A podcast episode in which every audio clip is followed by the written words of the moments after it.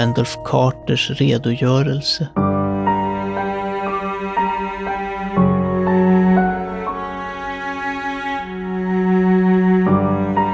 Jag upprepar för er, mina herrar, att er inkvisition är fruktlös. Håll kvar mig här för alltid om ni vill. Spärra in eller avrätta mig om ni måste ha ett offer för att blidka den illusionen ni kallar rättvisa. Men jag kan inte säga mer än jag redan har sagt.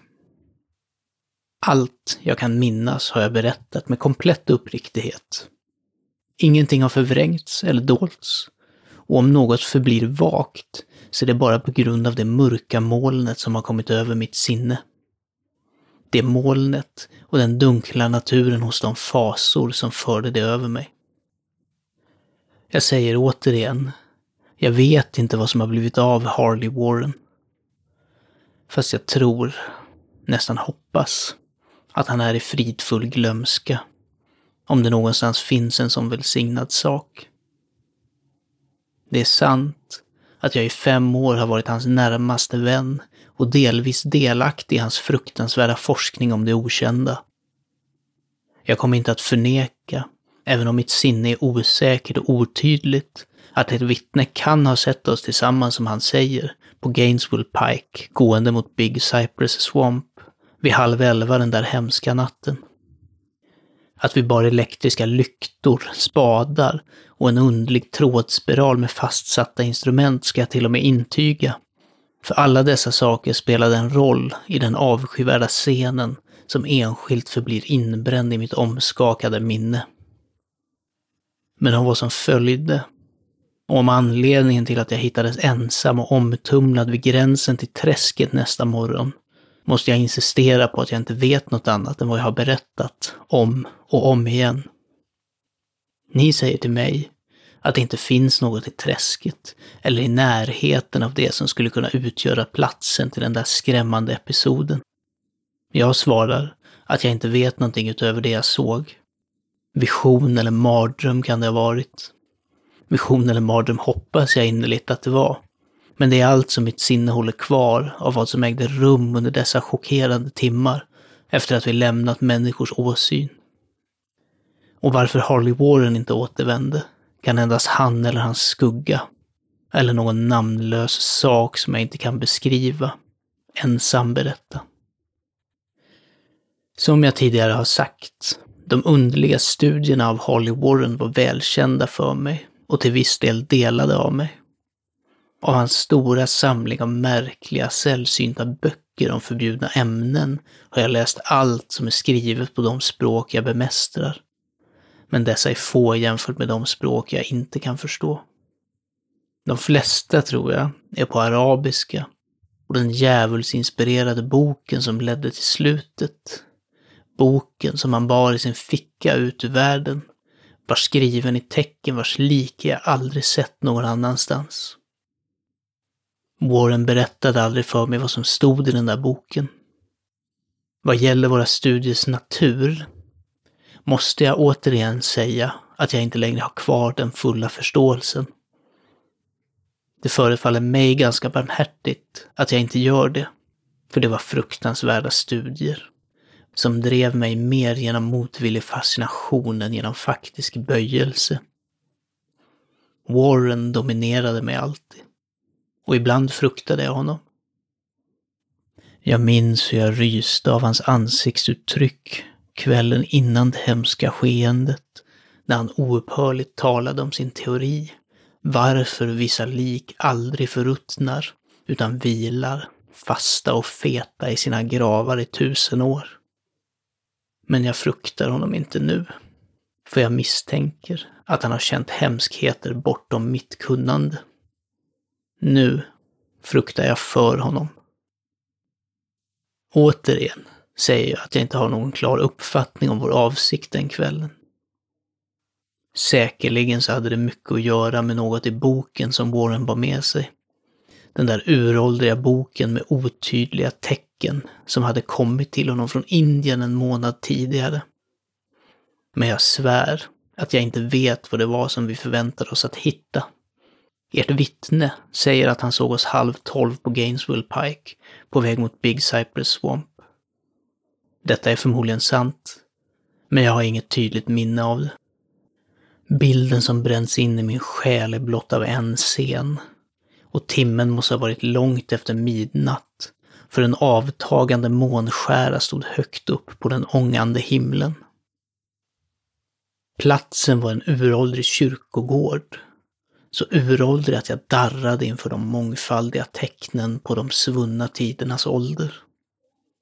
Den låg i en djup, fuktig hålighet, bevuxen med överväxt gräs, mossa och märkliga krypande ogräs och fylld av en vag stank som min sysslolösa fantasi absurt förknippade med ruttnande sten. På varje sida fanns tecken på försummelse och förfall och jag föreföll hemsökt av föreställningar att Warren och jag var de första levande varelserna som invaderade århundradenas dödliga tystnad. Över dalens kant kikade en matt avtagande månskära genom de vämjeliga ångorna som tycktes strömma ut från oanade katakomber.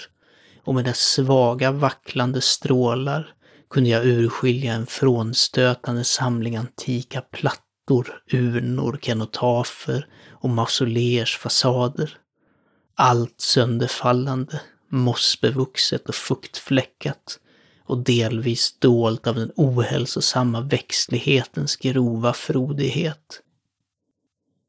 Mitt första klara intryck av min egen närvaro i denna fruktansvärda nekropol är att jag stannar med Warren framför en viss halvt utplånad gravplats och vi kastar av oss de bördor som vi tycktes ha burit.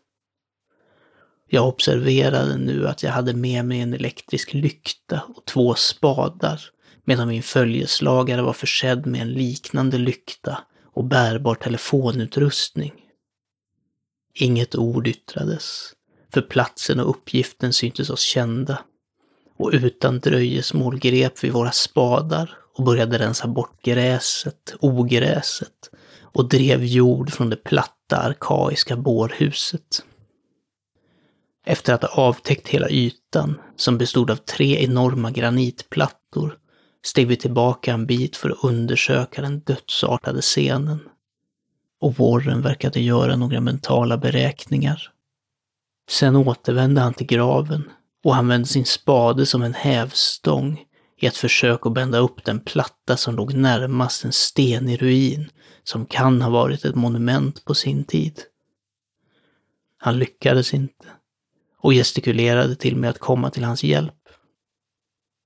Till slut lossade vår samlade styrka stenen, som vi lyfte och tippade åt sidan. Borttagningen av plattan avslöjade en svart öppning, från vilket ett utflöde av miasmatiska gaser forsade ut, så stinkande att vi drog oss tillbaka i fasa. Efter ett slag närmade vi oss dock hålet igen och fann utdunstningen mindre outhärdlig. Våra lyktor avslöjade början av en stentrappa, droppande av något avskyvärt eterisk vätska från den inre jorden. Och kantad av fuktiga väggar täckta med nitrat. Och nu för första gången registrerar mitt minne verbala diskurser. Warren tilltalar mig länge med sin mjuka tenorröst. En röst synnerligen oberörd av vår storslagna omgivning. Jag är ledsen att behöva be dig stanna på ytan, sa han.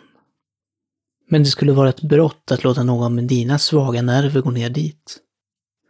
Du kan inte föreställa dig, ens utifrån vad du har läst och vad jag har berättat för dig, de saker jag kommer att behöva se och göra. Det är djävulskt arbete, Carter, och jag tvivlar på om någon man utan järnklädd sensibilitet någonsin skulle kunna slutföra det och komma upp levande och förnuftig. Jag önskar inte att förolämpa dig, och himlen vet att jag skulle vara glad att ha dig med mig. Men ansvaret är i viss mening mitt. Och jag kunde inte dra ner ett knippe nerver som dina till sannolik död eller galenskap. Jag säger dig, du kan inte föreställa dig vad saken verkligen är. Men jag lovar att hålla dig informerad via telefon vid varje steg. Du ser att jag har tillräckligt med lina här för att nå jordens mitt och tillbaka. Jag kan fortfarande höra i minnet de där kallt uttalade orden. Och jag kan fortfarande minnas mina demonstrationer. Jag verkade desperat angelägen om att följa med min vän in i dessa gravdjup, men han visade sig oböjligt förhärdad. En gång hotade han att överge expeditionen om jag förblev insisterande. Ett hot som visade sig effektivt eftersom han ensam hade nyckeln till saken. Allt detta kan jag fortfarande minnas. Fastän jag inte längre vet vad det var för slags sak som vi sökte. Efter att han hade säkrat mitt motvilliga samtycke till sin plan tog Warren upp trådrullen och justerade instrumenten. Vid hans nickande tog jag en av de senare och satte mig på en åldrad, missfärgad gravsten nära den nyligen avslöjade öppningen. Sen skakade han min hand, axlade trådspolen och försvann in i det obeskrivliga ossuariet. För en stund höll jag ögonen på skenet från hans lykta och hörde hur tråden rasslade när han lade ner den efter sig. Men skenet försvann snart abrupt. Som om en sväng i stentrappan hade påträffats och ljudet dog nästan lika kvickt. Jag var ensam, men ändå bunden till det okända djupet av de magiska trådar vars isolerade yta låg grön under de kämpande strålarna från den avtagande månskäran. I den ensamma tystnaden i denna urgamla och övergivna dödas stad tänkte mitt sinne ut de mest spöklika fantasier och illusioner. Och de groteska helgedomarna och monoliterna tycktes anta en avskyvärd personlighet. En halv medvetenhet. Amorfa skuggor tycktes lura i de mörkare fördjupningarna, i de ogräskvävda håligheterna och fladdra som i någon hädisk ceremoniell procession förbi de vittrande gravarnas portaler i sluttningen. Skuggor som inte kunde ha kastats av den bleka, kikande halvmånen.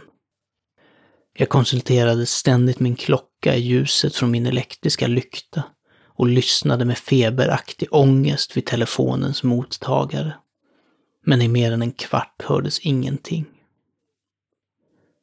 Sen kom ett svagt klickande från instrumentet och jag ropade ner till min vän med en spänd röst. Orolig som jag var, var jag ändå oförberedd på de ord som kom upp från det kusliga valvet med accenter mer alarmerande och darrande än något annat jag tidigare hade hört från Harley Warren.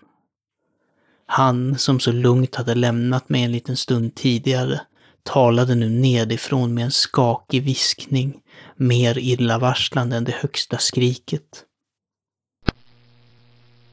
Gud, om du kunde se vad jag ser. Jag kunde inte svara. Mållös så kunde jag bara vänta. Sen kom de frenetiska tonerna igen. Carter, det är fruktansvärt, monstruöst, otroligt. Den här gången svek inte min röst mig och jag hävde ur mig en flod av upphetsade frågor i sändaren. Skräckslagen fortsatte jag upprepa. Warren, vad är det? Vad är det? Ännu en gång kom min väns röst, fortfarande hes av rädsla och nu tydligt färgad av förtvivlan. Jag kan inte berätta för dig, Carter. Det är för fullständigt bortom tanke. Jag vågar inte säga dig. Ingen människa kunde veta detta och leva. Store Gud. Jag drömde aldrig om detta. Stillhet igen med undantag för min nu osammanhängande ström av skälvande utfrågningar. Sedan Warrens röst i ett tonläge av vildare häpnad. Carter, för guds skull lägg tillbaka plattan och ta dig ur detta om du kan. Snabbt! Lämna allt annat och ta dig härifrån. Det är din enda chans. Gör som jag säger och be mig inte att förklara. Jag hörde men var bara förmögen att upprepa mina frenetiska frågor. Omkring mig var gravarna och mörkret och skuggorna. Under mig någon fara bortom den mänskliga fantasins radie. Men min vän var i större fara än jag och genom min rädsla kände jag ett vagt förakt över att han skulle anse mig vara kapabel att överge honom under sådana omständigheter.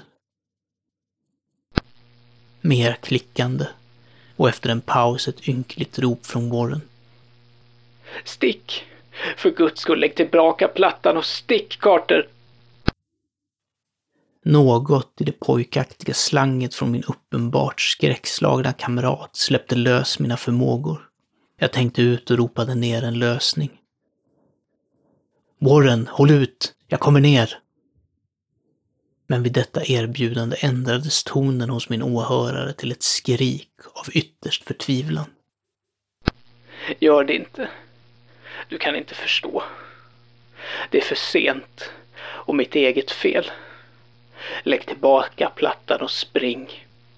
Det finns inget annat du eller någon annan kan göra nu. Tonen ändrades igen. Denna gång fick den en mjukare kvalitet, som av hopplös resignation. Ändå förblev den spänd av ångest för mig. Snabbt, innan det är för sent. Jag försökte att inte lyssna på honom. Försökte bryta igenom den förlamning som höll mig och hålla mitt löfte att skynda till hans hjälp. Men hans nästa viskning fann mig fortfarande klumpigt fasthållen i kedjor av fullständig skräck. Carter, skynda dig. Det är ingen mening. Du måste gå. Hellre en än två. Plattan. En paus. Mer klickande. Sen Warrens svaga röst. Nästan över nu. Gör det inte svårare. Täck över de förbannade trapporna och spring för ditt liv. Du förlorar tid. Farväl, Carter. Kommer inte att se dig igen. Här svällde Warrens viskande till ett rop. Ett rop som gradvis steg till ett skrik fyllt av tidernas fasa. Ah, förbanna dessa helvetesaker! Legioner. Min gud. Stick. Stick! Stick! Efter det blev det tyst. Jag vet inte hur många oändliga eoner jag satt bedövad, viskande, muttrande, ropande, skrikande in i den där telefonen. Om och om igen genom dessa eoner viskade och muttrade jag, ropade, skrek och vrålade. Warren! Warren! Svara mig! Är du där? Och då kom det till mig den största fasan av alla. Det otroliga, otänkbara, nästan onämnbara. Jag har sagt att eoner verkade ha förflutit efter att Warren tjutit fram sin sista förtvivlade varning och att bara mina egna rop nu bröt den avskyvärda tystnaden. Men efter ett tag kom det ytterligare klickningar i luren och jag ansträngde öronen för att lyssna. Återigen ropade jag ner. Warren, är du där? Och som svar hörde jag det som har fört detta moln över mitt sinne. Jag försöker inte, mina herrar, att redogöra för den saken, den rösten. Jag kan inte heller våga beskriva den i detalj, eftersom de första orden tog mitt medvetande och skapade en mental tomhet som sträcker sig till tiden för mitt uppvaknande på sjukhuset. Ska jag säga att rösten var djup, ihålig, gelatinös, avlägsen, ojordisk, omänsklig, okroppslig, vad ska jag säga? Det var slutet på min upplevelse och i slutet på min historia. Jag hörde det och visste inte mer. Hörde det när jag satt förstenad på den där okända kyrkogården i hålan, bland de vittrande stenarna och de fallande gravarna, den övervuxna växtligheten och de mer smala ångorna. Hörde det väl upp från det innersta djupet av den där förbannade öppna gravplatsen när jag såg amorfa nekrofaga skuggor dansa under en förbannad avtagande måne. Och det här är vad den sa.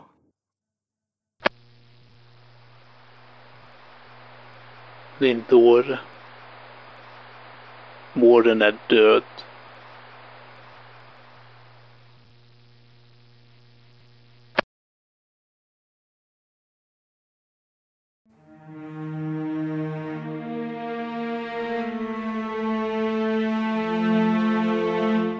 Du har lyssnat på Randolph Carters redogörelse, en berättelse av Howard Phillips Lovecraft som skrevs i december 1919 och som publicerades för första gången i maj 1920 i nummer 13 av The Vagrant.